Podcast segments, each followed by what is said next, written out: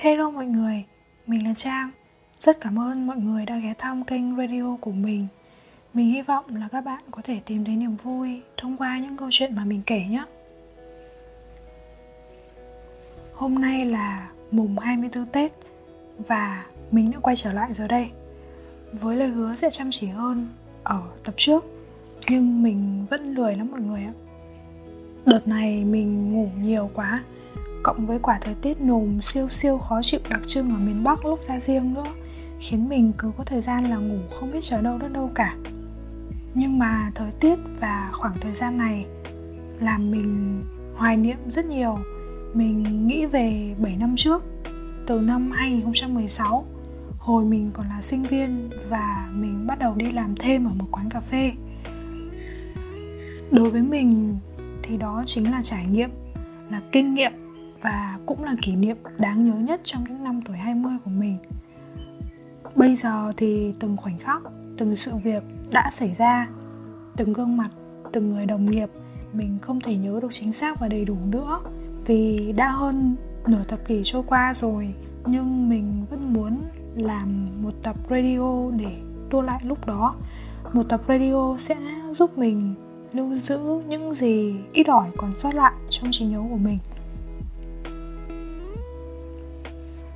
Mình không biết những người bạn tầm tuổi như mình, những người anh, người chị hơn mình vài tuổi, tức là cùng thế hệ với mình á, thì có suy nghĩ như thế nào? Nhưng hồi còn học đại học, công việc làm thêm mình luôn ao ước được làm chính là đi làm ở quán cà phê. Dù đã được cảnh báo hoặc tự bản thân cũng cảm nhận được thì đây sẽ là một công việc thiên về sức khỏe nhiều hơn là mấy công việc kiểu như đi gia sư trợ giảng chưa kể đến việc làm ở quán xá thì phải gặp nhiều thể loại khách khác nhau. Rồi phải làm ca tối muộn mới được về nhà này. Mà lương thì chưa chắc đã cao. Thời điểm đó, bố mẹ mình cũng không đồng ý cho mình đi làm. Còn bảo mình nghỉ vì nghĩ đi làm trả được bao nhiêu mà vất vả. Xong con gái làm tối lại còn phải về muộn nữa. Nhưng lúc đấy thì mình thích lắm. Mình kiểu siêu quyết tâm ấy. Mình còn đi phỏng vấn hai lần mới được nhận cơ mà mọi người thấy được quyết tâm của mình lớn như thế nào đam mê bê nước lớn như thế nào luôn ấy? Lần đầu tiên mình đi phỏng vấn thì được phỏng vấn cùng một bạn khác. Đợt đó mình không được nhận.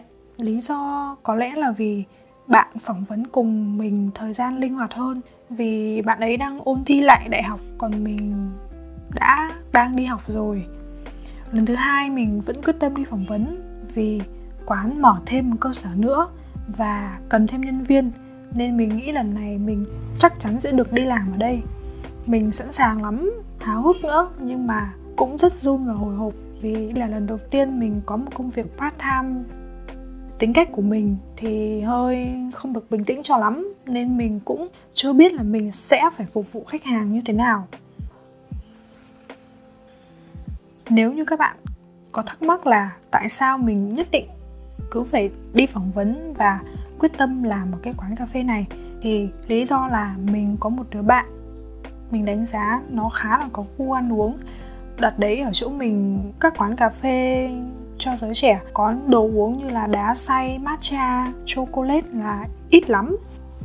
Rồi bạn mình bảo là quán này là một trong hai quán có đồ uống nó thấy là ngon, nên mình mới ham hố vào đây vào rồi thì mới thấy đời không như là mơ mọi người ạ. Hoặc do mình mơ nhiều quá nên buổi đầu tiên đến training mình như bị sốc văn hóa luôn. Không phải như bị mà chính xác là mình bị sốc văn hóa.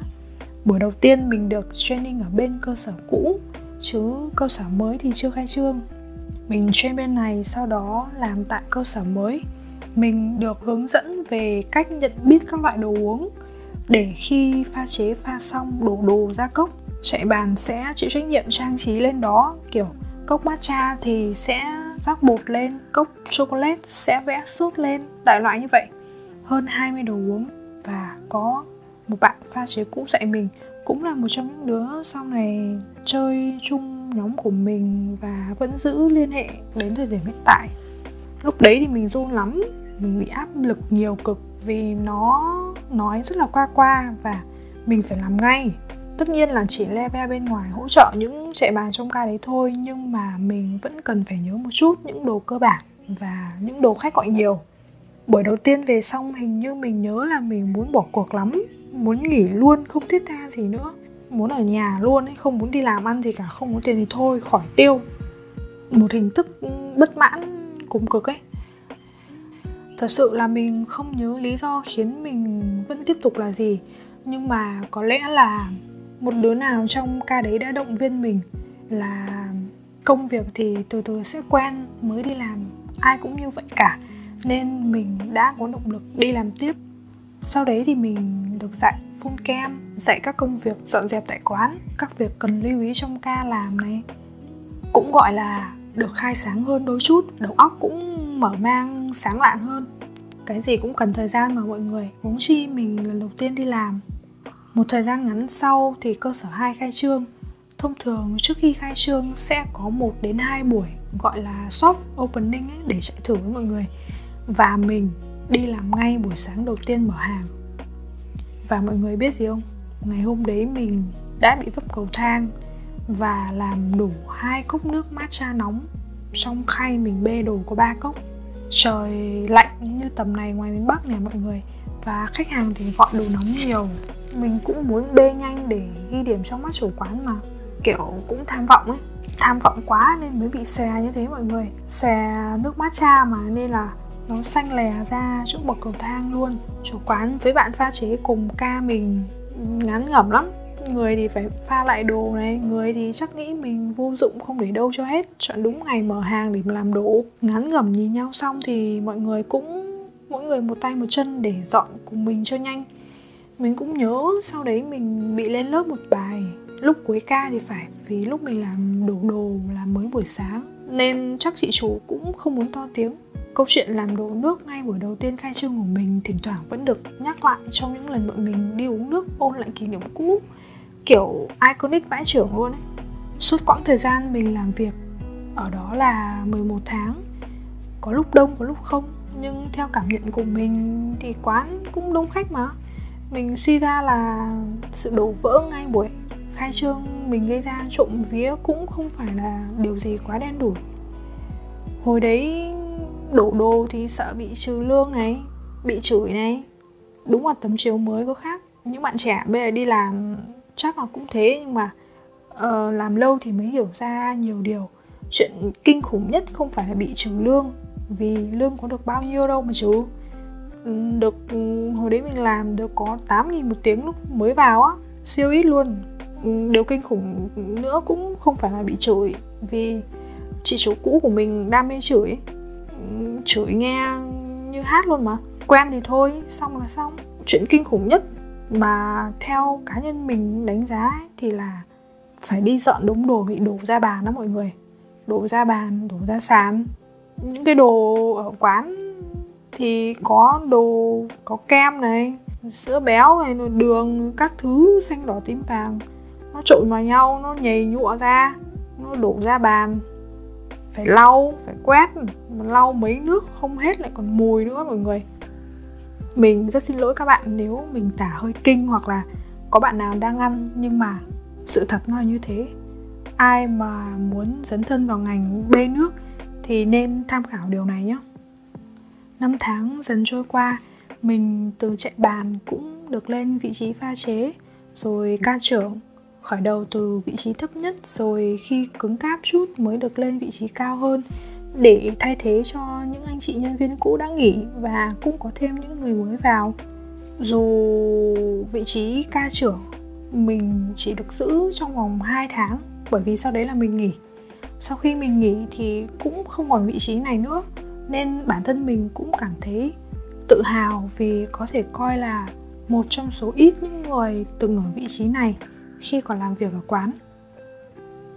Mình được mọi người đặt cho một cái biệt danh mà đến tận bây giờ mình vẫn dùng nó cho một số các tài khoản mạng xã hội là trang cực mạnh.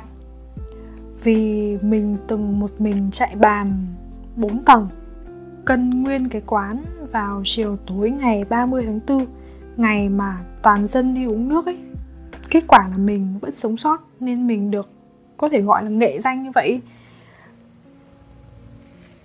Hồi xưa thì ở quán cũng có nhiều nhân viên tên là trang lắm, nên là nhiều đứa nó còn không thèm gọi mình là trang cực mạnh mà nó chỉ gọi mình là mạnh thôi.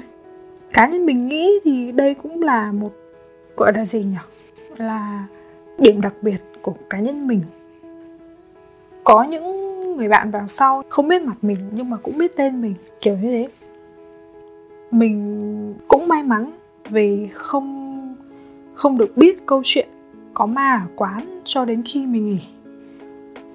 Lúc là ca trưởng thì mình luôn là người đi lượn một vòng 4 tầng để kiểm tra mọi thứ, phải ok trước khi về. Đặc biệt là ca tối, mình luôn là người đi xuống sau cùng để tắt đèn kiểm tra các thứ xem mọi thứ đã ok chưa trộm vía là không gặp con ma nào.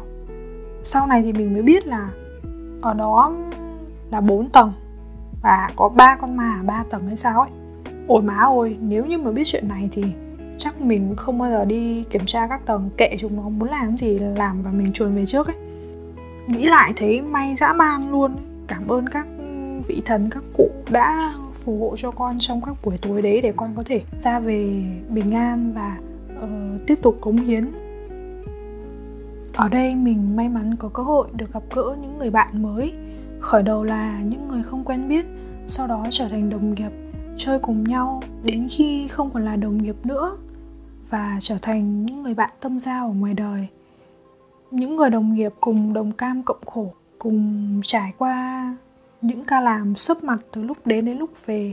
Những ngày trời lạnh 10 độ vẫn áo đồng phục ngắn tay, sách khay chạy ầm ầm bốn tầng nhà cùng nhau chịu những trận chửi dù không phải lỗi của mình, cùng nhau đấu trí và bao che nhau trước mặt quản lý, cùng nhau ờ, giả vờ nghiêm túc trong những cuộc họp toàn những lời sắc mỏng. Nhưng đó cũng hoàn toàn là những con người cùng mình, với những bữa ăn tối chỉ là cái bánh mì lạp xưởng 10k ở đường Tô Hiệu. Bát xôi thịt với dưa góp rất ngon, nhưng đắt vãi chửa bằng cả một ca làm của bọn mình thời gian đó ở đường tàu cầu đất mỗi khi tan ca tối sau 11 giờ đêm. Mấy miếng bánh waffle bọn mình làm dư ra để ăn cùng nhau. Khi có khách đặt, hay những túi bò khô, bọn mình lấy trộm né cam để ăn cho nó buồn mồm lúc vắng khách mà quản lý lại không ở đấy. Cho đến những bữa ăn đắt tiền hơn vào những ngày mới lấy lương hay khi đã có công việc ổn định hơn sau này đợt này mình hay đọc được những câu chuyện hoặc những chiếc video mọi người chia sẻ về sự biết ơn, về việc mỗi người nên cảm thấy biết ơn hơn với những điều xảy đến trong cuộc sống của mình.